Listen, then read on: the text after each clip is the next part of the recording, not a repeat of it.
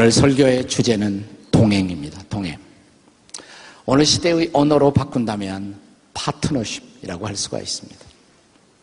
우리의 파트너십은 어떤 때는 불행한 경험일 수도 있고 어떤 때는 행복한 경험일 수도 있습니다. 저는 아름다운 동행, 아름다운 파트너십 하면 최근 머릿속에서 아주 즉각적으로 떠오르는 영상이 하나 있습니다. 수년 전 우리 가슴에 조용하고도 잔잔한 파도를 일으키고 우리 곁을 떠나간 영화 원앙 소리가 생각이 납니다. 원앙 소리. 팔순 노인과 그리고 마흔 살의 소의 감동적인 파트너십. 이제 언제 죽어서 넘어질지 모르는 늙은 소. 거기다가 늙어 도축을 해도 별로 값도 받지 못할 상품 값이 없는 소. 그래서 이웃들은 이제 이 소를 내다 팔라고 아내까지 할 수 없이 그 소를 끌고 우시장에 가면서도 내심은 그 소가 팔리지 않았으면 좋겠다는 듯. 너무 낮은 가격을 제시하자 그는 즉각적으로 거부하고 오히려 안심하면서 소를 끌고 집으로 오지 않습니까? 마침내 이 늙은 소가 노인을 보고도 일어서지 못하는 지경에 도달하자 수십 년 족쇄처럼 달려 있었던 원앙줄을 끊어버립니다. 그리고 일생을 통해 자기의 분신처럼 살아왔던 자기의 파트너 늙은 소에게 마지막 인사를 보내죠. 잘 가그래. 정미로운 것은 이 영화를 외국에 소개하기 위해서 영화의 제목을 붙였을 때 워낭소리 이게 참 번역하기 힘들잖아요. 제목을 뭐라고 그러냐면 Old Partner 이렇게 정했다고 합니다. Old Partner. 비록 사람과 소의 동행이지만 우리는 파트너십의 아름다움을 영화를 통해서 느껴볼 수가 있습니다. 제가 인간과 일개 소의 파트너십에 그렇게도 감동을 먹은 이유가 있습니다. 저도 3년만 더 지나면 소와 비슷한 성을 가진 우시와 더불어 40년 동행의 시간을 살게 됩니다. 우시와 소시는 종족에 있어서 같다는 사실을 아십니까? 무슨 소리인지 모르는 사람이지 마누라가 우십니다. 네. 그런데 오늘 우리가 함께 읽은 이 성경 본문에는 또 다른 통행의 에피소드, 인간과 소가 아니라 인간과 하나님의 파트너십의 아름다운 케이스가 제시됩니다. 소위 에녹의 사건. 창세기는 그가 300년을 하나님과 동행했다 이렇게 말합니다. 어떻게 300년을? 근데 히브리서에 보면 창세기의 사건을 해석하면서 히브리서 기자는 300년이라는 시간에 별로 의미를 두지 않는 것 같습니다. 여기 보면 그가 뭐 365세를 살았다. 가능한가? 뭐 이런 질문을 하고 싶은 분도 있을 거예요. 창조과학자들 가운데는 성경에 보면 처음으로 비가 온 것이 노아의 사건 때라고 말합니다.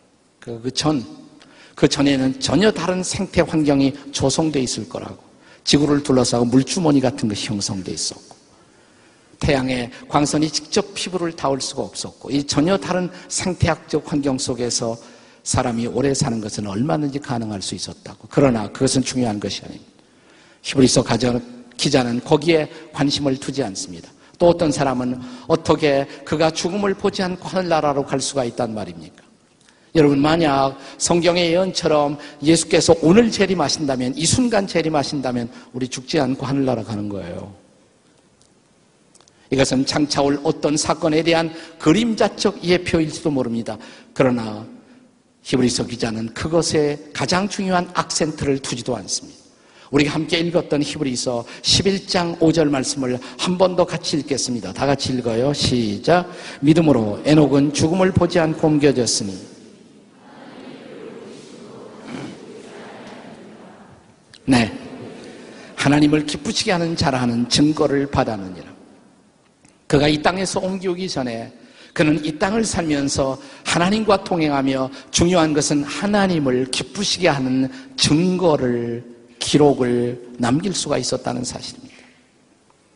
그렇다면 저와 여러분도 신앙생활을 하면서 신앙생활의 핵심이 바로 하나님과의 동행이 아니겠습니까? 어떻게 그러면 하나님을 기쁘시게 하는 동행, 그 동행을 가능할 수가 있겠습니까? 하나님을 기쁘시게 하는 동행의 축복을 경험하려면 우리와 하나님의 통행 속에 반드시 있어야 할 것.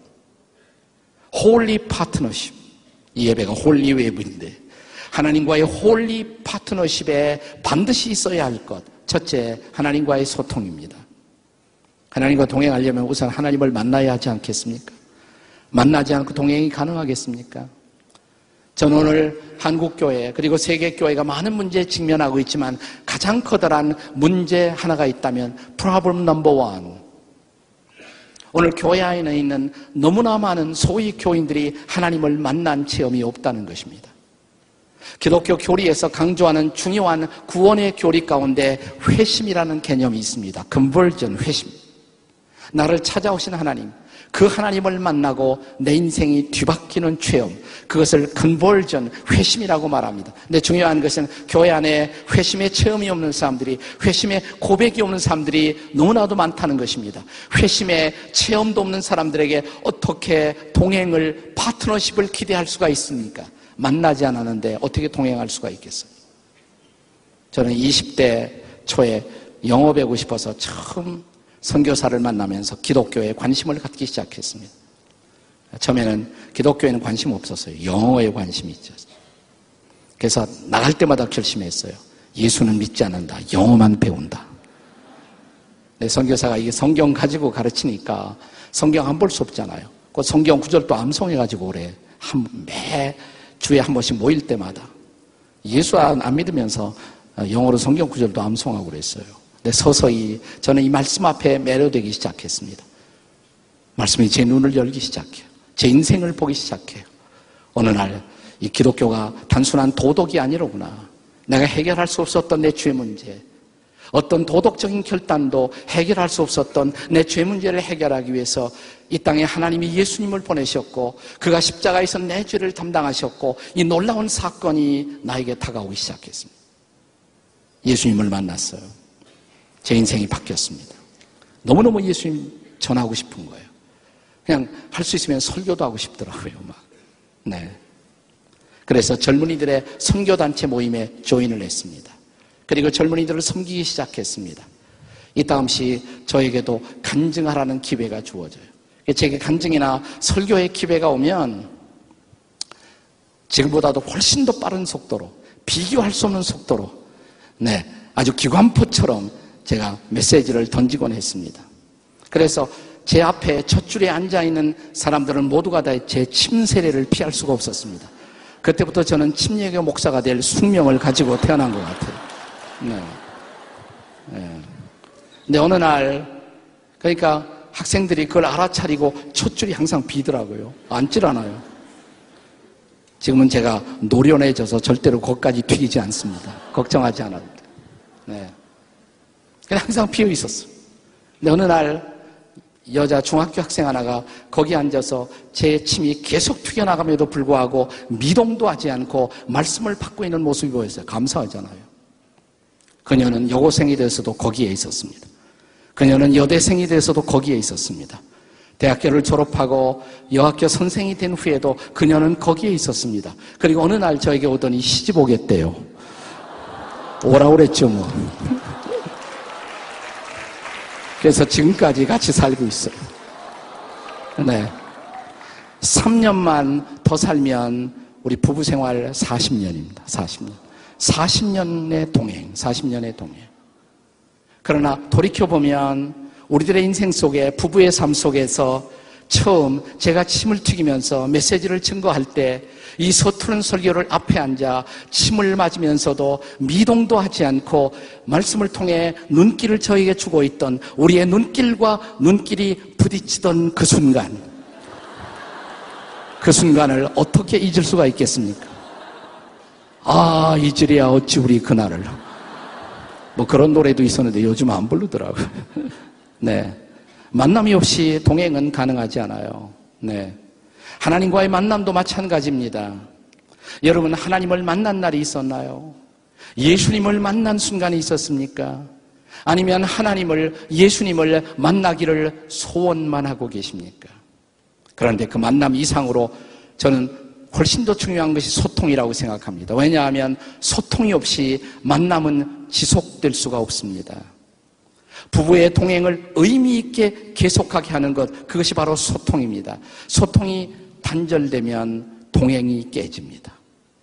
요즘 주변에서 볼 수 있는 많은 부부의 동행의 단절의 아픔. 소통이 없기 때문에 그래요. 소통이 없기 때문에. 요즘 12월 대선을 앞두고 소위 대권 후보들이 등장하면서 오늘 국민에게 회자되는 가장 중요한 이슈가 그것입니다. 그가 과연 국민과 소통할 수 있는가? 그녀가 과연 국민과 소통할 수가 있는가? 뭐 이런 질문입니다. 여러분, 하나님께서 우리를 불러주실 때 가장 중요한 목적이 소통이에요. 그러면 소통이 중요하잖아요. 제가 항상 강조합니다만은 통하지 않으면 통한다는 말. 처음에 통은 소통한다는 통이에요. 두 번째 통은 아플 통, 고통입니다. 소통하지 않으면 고통이 온다는 것입니다. 통하지 않으면 통해요. 한번 옆에 분들에게 통하지 않으면 통해요. 한번 해보세요.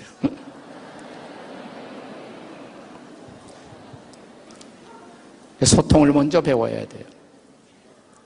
도대체 하나님이 저와 여러분을 불러주셨을 때 우리를 불러주신 그 목적이 뭘까요? 우리를 부르시고 우리를 만나주신 목적 고린도전서 1장 9절을 같이 읽겠습니다. 고린도전서 1장 9절 다 함께 읽겠습니다. 시작.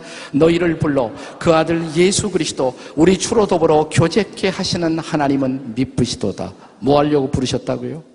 교제하려고. 무슨 거창한 목적이 있는 게 아니에요. 난 너와 교제하고 싶어. 난 너와 사귀고 싶어. 난 너와 파트너가 되고 싶어. 그래서 부르셨다는 것입니다. 그리고 이 소통이 가능할 수 있도록 소통의 방편으로 하나님께서는 저와 여러분에게 두 가지의 선물을 주셨다는 것입니다. 그것이 뭐냐면 하나는 말씀, 하나는 기도예요. 성경을 펼칠 때마다 말씀을 통해 하나님의 음성을 듣습니다. 기도의 무릎을 꿇을 때마다 우리는 하나님 앞에 응답하고 우리의 마음을 주님 앞에 아뢰입니다. 거룩한 소통이에요. 거룩한 소통. 근데 종종 우리가 친구들과 대화하다 보면 어떤 친구는 내 말을 열심히 경청해 줍니다. 내 말을 정말 열심히 경청해 줘요. 근데 자기 말은 한마디도 안 해. 그럼 소통이 안 되죠. 네. 내 얘기를 잘 경청은 해 주는데 자기 얘기 안 해. 자기 마음을 열지 않아. 무슨 생각을 하는지 도대체 알 수가 없어요. 친구되기 힘들죠? 네. 성경은 이땅씩 들여다보는데 성경 공부에도 참여하는데 기도를 배우지 못한 사람, 바로 그런 사람인 것입니다. 반대로 내 말은 열심히 해요. 내 말은 열심히 하는데 상대방이 말할 때 고개를 돌리는 사람. 이것도 파트너가 될 수 없어요. 곤란하죠. 자기 말만 열심히 하고 상대방의 말에 전혀 경청하지 않습니다. 기도는 좀 하는데 기도의 말을 할 줄 아는데 성경을 펼쳐 하나님의 음성을 듣는 훈련이 없는 사람들 바로 그런 사람입니다. 말씀과 기도를 통해서 하나님과의 거룩한 커뮤니케이션이 소통이 열리는 것입니다. 여러분 언제까지 이름뿐인 크리스찬 이걸 nominal Christian이라고 nominal Christian 명목상의 그리스도인, name-only Christian, 하나님과 불통인 성도, 언제까지 그런 자리에 있겠습니까? 이제 다시 한번 소통을 열어보지 않겠습니까? 하나님 주신 말씀을 붙들고 하나님이 우리를 부르신 기도의 마당에 무릎을 꿇고 말씀과 기도로 하나님과 소통해 보지 않겠습니까? 그때 비로소 경험되는 놀라운 하나님의 임재, 나는 여러분과 하나님의 동행이 의미 있기 위해서 먼저 하나님과 소통하는 그 소통을 학습하는 이 여름이 되기를 주 예수님의 이름으로 축복합니다. 여러분 옆에 있는 분들에게 제발 소통을 배우세요. 한번 했어요. 우리가 하나님과의 관계에 있어서 의미 있는 동행, 의미 있는 파트너십, 그 파트너십의 축복을 누리기 위해서 두 번째로 필요한 것, 둘째는 하나님의 뜻을 받아들일 줄 알아야 합니다. 하나님의 뜻을 수용할 줄 알아야 합니다. 여러분, 두 사람이 함께 대화를 나눌 때, 두 사람이 함께 대화할 때, 또 두 사람이 함께 거할 때, 여행할 때, 함께 살 때, 언제나 문제가 되는 것은 이것입니다. 누가 누구를 따라야 하는가. 여러분이 결혼하고 가정생활을 하게 되면 거기에도 똑같은 문제예요. 남편이 아내를 따를 것인가? 아내가 남편을 따를 것인가? 누구의 뜻을 존중할 것인가? 물론 서로 잘 따르면 좋지만 쉽지 않죠. 그런데 하나님과 나의 파트너십, 하나님과 나의 소통에 있어서도 그 문제가 따라옵니다. 물론 대답은 간단해요. 대답은 어떻게 하나님 보고 나를 따라오라 그러겠어요. 내가 하나님의 뜻을 따라야지. 나보다 나를 더 잘 아시는 분. 나의 최선이 무엇인가를 아시는 분, 전능하신 그분, 전지하신 그분, 하나님의 뜻을 따라간다는 것이 당연한 일이 아니겠습니까? 그런데 실제로 당연한 사실이 우리의 신앙의 마당에서는 전혀 이루어지지 않고 있다는 것입니다. 우리는 하나님의 뜻을 따른다고 말은 하면서도 실제로는 내 생각, 내 뜻, 내 고집을 전혀 포기하지 않고 여전히 신앙의 길을 걷고 있다는 것입니다. 성경을 믿는다고 하면서도 하나님의 가치관으로 살기보다 여전히 나는 세속적 가치관을 가지고 내 생각, 내 욕심, 내 고집에 의해서만 인생을 살고 있다는 것입니다. 지나간 주에 사흘 동안 우리 필그림 하우스에서 존 버니언의 천로 역정 순례의 여정길을 제가 인도했습니다. 우리 하나님이 새로 주신 옆에 그 땅에 새로운 천로 역정 코스를 아주 멋지게 만들어 놓았어요. 이제 길게 산책하실 수가 있습니다. 아주 좋습니다. 순례자 크리스찬이 그 길을 가면서 경험했던 온갖 것들을 잘 묵상하도록 해놓았습니다. 거기 순례자 크리스찬이 가다가 이 길에서 흥미있는 캐릭터 두 사람을 만나요. 한 사람은 단순, 또 한 사람은 거만입니다. 단순 씨, 거만 씨. 단순은 좋은 의미로 쓴 것이 아니에요. 단순히 좋은 의미로 쓰여질 수 있지만 저한 번연은 이 단순을 좀 안 좋은 의미에서 쓰고 있습니다. 단순해 보이지만 그냥 자기 감정에 이끌려서 사는 사람. 아무것도 생각하기 싫고 그냥 내 느낌, 내 충동대로 살아가는 사람. 그리고 자기 욕심에서 헤어나지 못하는 사람. 이런 사람을 단순식으로 했어요. 요즘 우리가 쓰는 말로 말하면 단무지예요. 단무지. 단순 무식 지랄 이런 사람들. 거만시, 거만. 네. 순례자 크리스천에게 이렇게 말합니다. 네. 자존심을 사람이 포기하면 안 된다고. 당신 자존심도 없느냐고. 그냥 당신 고집대로 밀고 나가라고. 나를 보라고. 나 하나도 이상 없다고. 나 내 고집대로 살아왔지만 나 당당하지 않느냐고. 이 거만 씨의 모습이에요. 이런 사람은 요즘 우리가 오이지라고 그러잖아요. 단무지가 오이지. 오만하고 이기적이고 지랄 같은 사람. 여러분은 단무지입니까? 오이지입니까? 옆에 한번 물어봐요. 단무지예요? 오이지예요? 네. 우리가 하나님과의 동행에서 성공하려면 여러분이 하나님과의 동행에서 성공하려면 그렇기 때문에 무엇보다 앞서와야 할 것, 무엇보다 먼저 배울 것, 그것은 하나님의 말씀 앞에서 내 생각을 내려놓는 것입니다. 그 말씀 앞에서 내 고집을 포기하는 것입니다. 하나님의 말씀 앞에서 내가 소중히 여기던 것까지도 기꺼이 내려놓을 줄 알아야 합니다. 그리고 하나님의 뜻을 나의 모든 것으로 수용할 줄 알아야 합니다. 그래서 기도 가운데 가장 거룩한 기도, 가장 존귀한 기도, 그것은 예수님이 십자가를 앞에 두고 게세만의 동산에서 드렸던 기도, 무슨 기도예요? 내 뜻대로 마옵시고 아버지의 뜻대로 하옵소서. 그래서 우리 신앙의 선배인 바울 사도는 그리스도인들이 진지한 헌신의 삶으로 들어가기 위해서 먼저 기억해야 할 중요한 말씀. 로마서 12장 2절에서 이렇게 말씀하고 있습니다. 로마서 12장 2절 다 같이 읽겠습니다. 시작. 너희는 이 세대를 본받지 말고 오직 마음을 새롭게 함으로 변화를 받아 하나님의 선하고 기뻐하시고 온전하신 뜻이 무엇인지 분별하도록 하라. 하나님의 선하신 뜻, 하나님의 기뻐하시는 뜻, 하나님의 완벽한 그 뜻. 그 뜻을 분별하라고 그 뜻을 알아야 한다고 그리고 이 하나님의 뜻에 자신을 드릴 수 있어야 한다고. 이것이 우리가 진지한 신앙생활에 들어가는 가장 중요한 열쇠라고. 사랑하는 여러분 오늘 에녹이 히브리서 11장에 그 이름이 기록됩니다. 히브리서 11장은 믿음의 영웅들의 화랑 갤러리예요. 그 속에 에녹이 이름을 올렸어요 자기 이름. 이유가 뭘까요? 자 히브리서 11장의 별명이 무슨 장? 믿음장이에요. 믿음장. 믿음으로 아브라함은 믿음으로 모세는 거기에 믿음으로 에녹은 이게 들어가 있어요. 믿음으로 에녹은 히브리서 11장 6절은 이렇게 말하지 않습니까? 믿음이 없이는 하나님을 기쁘시게 못하나니 하나님께 나아가는 자는 반드시 그가 계신 것과 자기를 찾는 자들에게 상 주시는 이심을 믿어야 할지니라. 믿음으로 에녹은 에녹은 하나님을 신뢰하고 하나님과 동행했습니다. 그러나 중요한 것은 믿음으로 에녹이 하나님을 어떻게 기쁘게 할 수가 있었을까요? 그는 하나님을 신뢰하면서 그 길을 가며 하나님과 끊임없이 소통했을 것입니다. 대화했을 것입니다.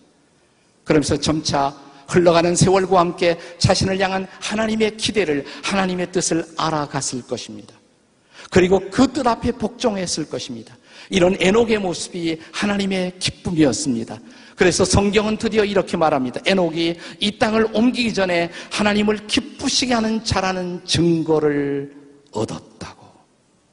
사랑하는 여러분, 우리가 한 평생 짤막한 인생을 살면서 나를 지으신 창조주 하나님께 붙들림을 받아 하나님의 뜻, 그 하나님의 완벽하신 놀라운 뜻, 하나님의 후회할 필요가 없는 그 뜻, 그 뜻을 이루기 위해서 그분 앞에 붙잡힘을 받아 그 뜻을 이루는 일에 우리가 쓰임을 받을 수 있다는 것, 이것이 얼마나 축복입니까? 이것이 얼마나 영광입니까? 이것이 바로 동행의 축복, 그리고 동행의 영광인 것입니다.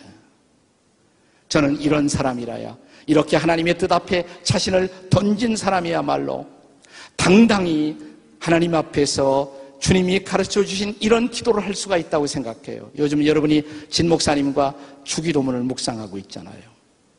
자, 주기도문의 첫머리 부분에 나라의 임하옵시며 그 다음이 뭐예요? 뜻이 하늘에서 이루어진 것 같이 어디에서도 땅에서도 이루어지이다. 당신의 뜻이 하나님의 뜻이 thy will 내 뜻이 아니라 thy will 당신의 뜻 하나님의 뜻 아버지의 뜻이 하늘에서 이루어진 것처럼 땅에서도 내 삶의 마당에서도 이루어지이다. 그러므로 사랑하는 여러분 우리의 동행이 정말 의미 있는 동행, 하나님의 축복을 경험하는 동행이 되기 위해서 무엇보다 하나님의 뜻을 나의 뜻으로 받아들이는 수용. 나는 이 결단이 여러분의 젊은 날의 인생 속에 이루어지기를 주의 이름으로 축복합니다. 어떻게 하나님과 의미 있는 동행, 의미 있는 파트너십이 가능할까요? 세 번째로. 그것은 하나님의 성품을 닮아가기를 소원하셔야 합니다. 근데 소원까지 안 해도 돼요. 자연스러운 동행을 하면 하나님과 자연스럽게 파트너십을 이루어 살다 보면 하나님을 자연스럽게 닮을 것입니다. 왜냐하면 그것이 동행의 숙명입니다. 동행의 숙명이에요. 파트너십의 숙명입니다. 여러분, 함께하는 동행이 오래되면 오래될수록 그리고 그것이 진지하면 진지할수록 우리의 닮음의 정도도 깊어집니다. 저는 그 대표적인 사례가 바로 부부의 케이스라고 생각해요. 저는 결혼하기 전에도 제 아내를 한 7년쯤 알아왔습니다. 굉장히 잘하는 자매와 나는 아무런 프라블럼 없이 결혼 생활을 계속할 것이라고 생각했습니다. 근데 제가 딱 신혼여행 가서 느낀 것은 뭐냐면 도무지 알 수가 없는 여자라는 것이었습니다. 도무지 알 수 없는 여자. 내가 알아왔던 여자가 아니더라고요. 너무 다른 사람이 만났다. 이렇게 느꼈어요. 비슷한 게 하나도 없어요. 어쩌면 이렇게 닮은지. 우리는 잘 통한다고 생각했는데 막상 살아보니까 너무 다른 거예요. 식성부터. 저는 생선 냄새만 맡아도 인생을 살 의욕을 다 잃어버립니다. 내 노다지 생선찌개를 끓이는 거예요. 근데 살다 보니까 조금씩 변화가 일어나요. 저는 조금씩 생선을 좋아하기 시작했고 제 안에는 조금씩 생선찌개를 삼가기 시작했습니다. 절묘한 절충이 이루어지더라. 저는 설교 준비를 할 때 하여튼 온갖 책을 책상에 쫙 늘어놓습니다. 책이 늘어져 있는 모습을 보면 저는 심리적 안정감과 행복을 느낍니다. 제 안에는 정신없어 못 살겠대. 근데 살다 보니까 변화가 일어나요. 저는 조금씩 책을 간추리기 시작했고 제 안에는 적당히 흩어놓기 시작했습니다. 절묘한 타협이 이루어지더라. 제가 전에도 말씀드렸지만 저는 초등학교 시절부터 제가 제일 싫어하는 과목이 둘이 있었어요. 하나는 음악, 음악은 아예 음악이라고 생각을 했습니다. 또 하나는 미술. 좋아하면 저 혼자 그리면 되지. 그걸 과목에 집어넣어서 내 왜 평균 성적을 깎아먹나 이렇게 생각했습니다. 예. 내 불행히도 제 파트너가 미술을 전공한 사람이란 말이죠. 노다지 이 그림에서 뭐가 보이냐고. 보이긴 뭐가 보여요. 입체파, 추상파, 뭐 보여야죠. 안 보인다 그러니까 보이지 않으면 느껴요. 그래요. 느껴요. 요즘은 그런 그림 앞에 서면 참 느낍니다. 근데 최근에 어, 저희 아이도 잠깐 여름방학이 되고 그래서 집에 왔는데 엄마를 따라서 함께 그리더라고요. 저는 제 아이에게 그런 탤런트가 있는 줄 몰랐어요. 근데 나 놀랍게 그리더라고요. 저도 요즘 가끔씩 그립니다. 이 놀라운 변신. 파트너십이 우리를 닮게 하는 것입니다. 동행이 우리를 닮게 하는 것입니다. 좋아해도 닮고 싫어해도 닮습니다. 서로 가장 많은 시간을 보내며 집중하는 대상을 담습니다. 바라보는 대상을 담습니다. 그렇다면 사랑하는 여러분, 우리가 집중적으로 사랑하는 주님을 바라보고 말씀을 통해서 기도를 통해서 그의 이름을 부르고 그의 음성을 듣고 그분을 바라본다면 누구를 닮을까요? 그분을 닮지 않겠습니다. 에베소 4장에 보시면 바울 사도는 우리가 그리스도와 더불어 동행하면 이 동행을 통해서 얻어지는 궁극적인 기대할 만한 것이 뭔가? 에베소 4장 13절에 그리스도의 장성한 분량에 이르도록 우리가 그리스도를 닮을 수 있다. 이것이 동행의 축복입니다. 파트너십의 축복인 것입니다. 파트너십은 위대한 것입니다. 파트너십은 영광스러운 것입니다. 잘하면 파트너십처럼 이 세상에서 가장 의미 있는 사건이 없습니다. 여러분, 동행하는 이들은 아름다운 영향력을 주고받으며 서로를 담습니다. 저는 역사사상 가장 아름답고 가장 슬픈 동행, 가장 아름답고 가장 슬픈 파트너십의 흔적을 남긴 인물이 있다면 그것이 위대한 화가 반고호 형제일 것이라고 생각합니다.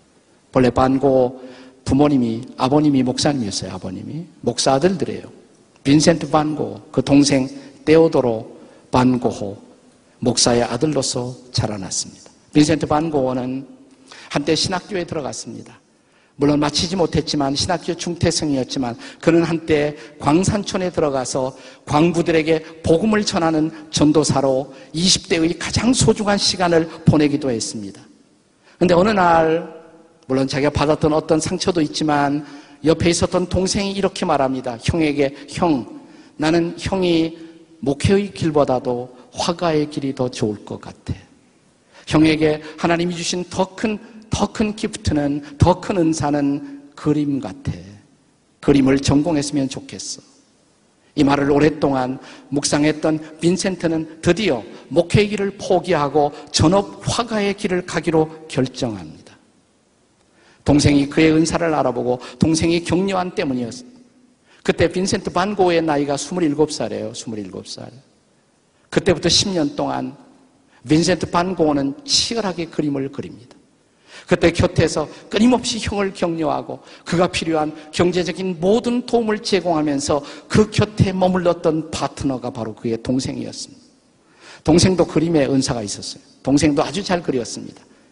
그러나 이 떼오라는 이 동생은 자기의 형이 자기보다 훨씬 더 탤런트가 있다고 생각하고 자기는 그래서 화가가 되기보다 차라리 그림을 사고 파는 화상이 되어 형님을 전적으로 서포트하는 파트너가 되기로 결정합니다.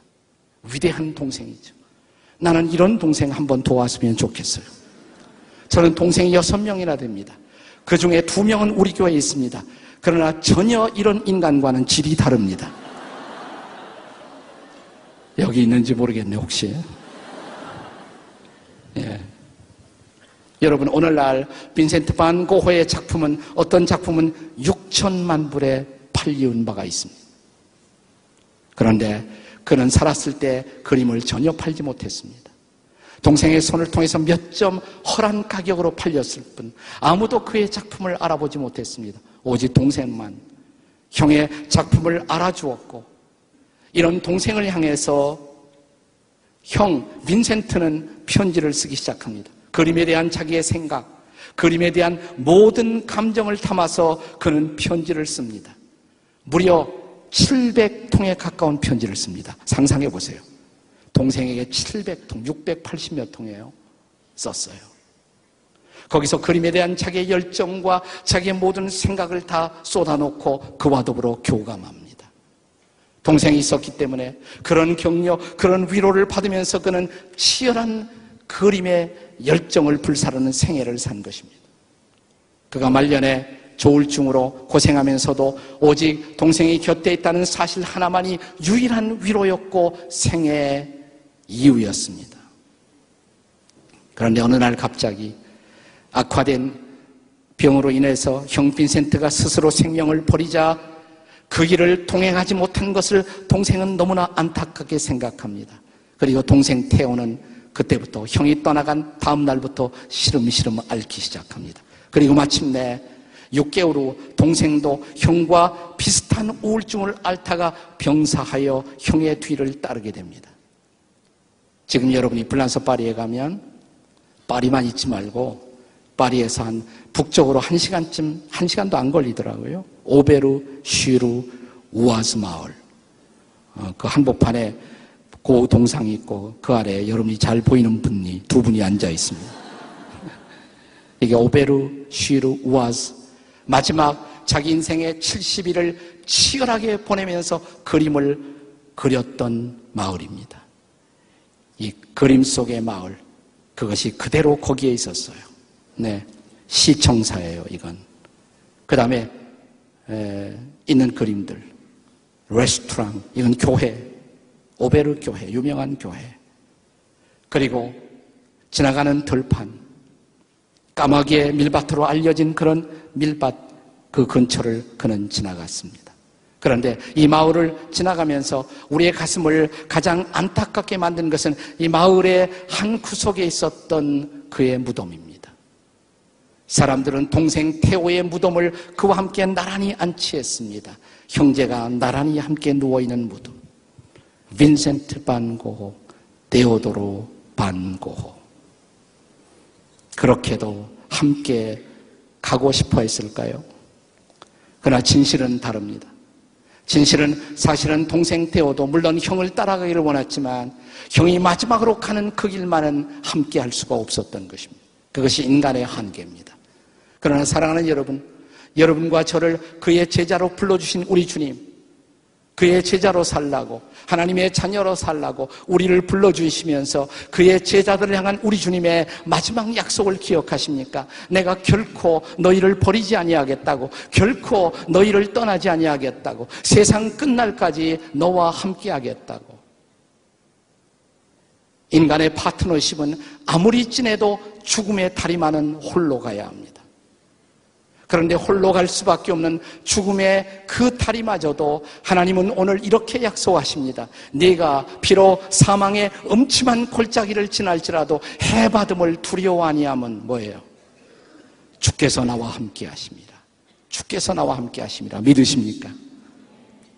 그 다리까지 함께 하시는 주님. 이 주님의 동행, 이 주님의 파트너십, 이 주님의 함께 하심 때문에 환란과 시련이 있어도 우리는 인생의 길이 아름다운 길이라고 고백할 수가 있는 것입니다. 이 주님 때문에 에녹은 아름다운 일생, 그리고 생의 아름다운 흔적을 남기는 일생을 살 수가 있었던 것입니다. 하나님은 어느 날 그렇게 하나님을 신뢰하며 자신을 따라왔던 에녹에게 이렇게 말씀하셨을 것입니다. 에녹아, 예 하나님, 오늘은 말이야 먼 여행을 떠나야 돼. 긴 여행을 떠나야 돼. 단단히 준비하고 따라와. 그리고 그를 데리고 천국으로 갔어요. 이것이 인생이에요. 날마다 큐티하고 주와 더불어 동행하다가 어느 날 주께서 말씀하실 그만 오지 하면 가야 돼요. 사랑하는 여러분, 그때 만약 에녹이 한 장의 편지를 한 줄의 글을 남길 수 있었다면 자기의 인생의 마지막을 직감하면서 에녹은 아마도 이런 글을 남겼을 것 같습니다. 하나님과의 파트너십. 그것으로 내 인생은 아름다웠습니다. 그가 떠나간 후 동네 사람들, 친구들은 아마도 에녹을 위해서 비석 하나를 그리고 비문 하나를 남길 수 있었을 것입니다. 그렇다면 그 비문에는 틀림없이 이렇게 쓰였을 것입니다. 평생을 주와 더불어 동행한 사람, 그리고 하나님을 기쁘시게 한 사람 에녹, 여기서 떠나다. 그것이 창세기의 결론이에요. 그것이 본문 히브리서의 결론입니다. 평생을 하나님과 동행한 사람, 그리고 하나님을 기쁘시게 한 사람, 여기서 떠나다. 이런 파트너십이 사모가 되지 않으시나요? 이런 하나님과의 소통이 사모가 되지 않으시나요? 그렇다면 어떻게 하시겠습니까? 여름철 단기 선교도 해야 되고 해야 할 일이 많지만 나는 여러분에게 여름이 지나가기 전에 위대한 사흘을 보내기를 요청하고 싶어요. 위대한 사흘. 제가 지난번 사흘 동안 필그림 하우스에서 지내면서 처음에 들어왔던 분들이 무거운 짐을 지고 힘든 모습으로 왔다가 사흘로 완전히 달라진 모습으로 내려가는 것을 보고 말씀과 기도로 보낸 그 사흘 얼마나 위대한 사흘인지 성경 하나 가지고 가세요. 성경 딱 하나. 그 성경을 열어 주의 음성을 들으세요. 그리고 주의 음성이 들려오는 그곳에 무릎을 꿇으세요. 그리고 하나님과 더불어 소통해 보세요. 대화해 보세요. 여러분 지금 마음속에 기도의 강이 흐르고 있습니까? 혹시 기도가 메마르지 않았습니까? 여러분 하나님의 음성이 여러분의 영혼을 울리고 있습니까? 그 음성이 우리의 마음속에 클리어하고 분명하게 들려와 내 인생의 길을 안내하고 있습니까? 아니면 오래전에 그 음성이 사라졌습니까? 위대한 사흘. 성경을 펼쳐놓고 그 앞에 무릎을 꿇고 주의 음성을 듣고 주님 앞에 응답해 보십시오. 여러분은 여러분의 인생에 새로운 미래가 보일 것입니다. 하나님이 여러분의 손을 잡는 것을 느낄 것입니다. 다시 나와 더불어 파트너십을 언약하는 그의 손길을 붙 들고 여러분은 벌떡 일어날 것입니다. 새로운 비전을 볼 것입니다. 새로운 내일을 향해서 갈 것입니다. 이런 위대한 사월을 통해 하나님과의 소통이 회복되는 그런 하나님과의 파트너십이 새롭게 언약되는 여름철을 맞으시기를 주의 이름으로 축복합니다. 기도하시겠습니다. 다 일어나 기도하시겠습니다. 자리에서 일어나서 기도하시겠습니다. 제가 어떻게 하나님과 감히 친구 될 수가 있어요? 그런데 나를 자녀 삼아 주신 것도 감사한데 나와 친구하겠다고 나를 사랑한다고 내 누추한 얼굴을 보고 싶다고 그래요. 저희도 주님 얼굴 보고 싶습니다. 보혈로 내 죄를 씻겨 주시고 내 손을 잡아 주시고 인생의 길을 함께 가시겠다고 혼자 가기에는 너무 아픈 길이라고, 너무 답답한 길이라고 함께 가겠다고 말씀하신 주님. 여기 좌절과 아픔 속에 삶에 대한 의욕을 잃어버리고 비전을 잃어버린 당신의 아들들이, 당신의 딸들이 있습니까? 저들을 낙심시키고 좌절시키는 모든 낙심의 영들은 떠나갈지어다. 부활의 영이여 임하여 주시옵소서. 성령이여 임하여 주시옵소서. 우리를 만져 주시옵소서. 다시 찬양하게 도와 주시옵소서. 다시 기도하게 도와주시옵소서. 다시 춤추게 도와주시옵소서. 나사리 예수 이름으로 치료를 받을지어다. 성령이 말지어다. 다시 주와 더불어 동행하게 도와주시옵소서. 회복이 이루어지게 도와주시옵소서. 주님 나를 붙잡아 주시옵소서.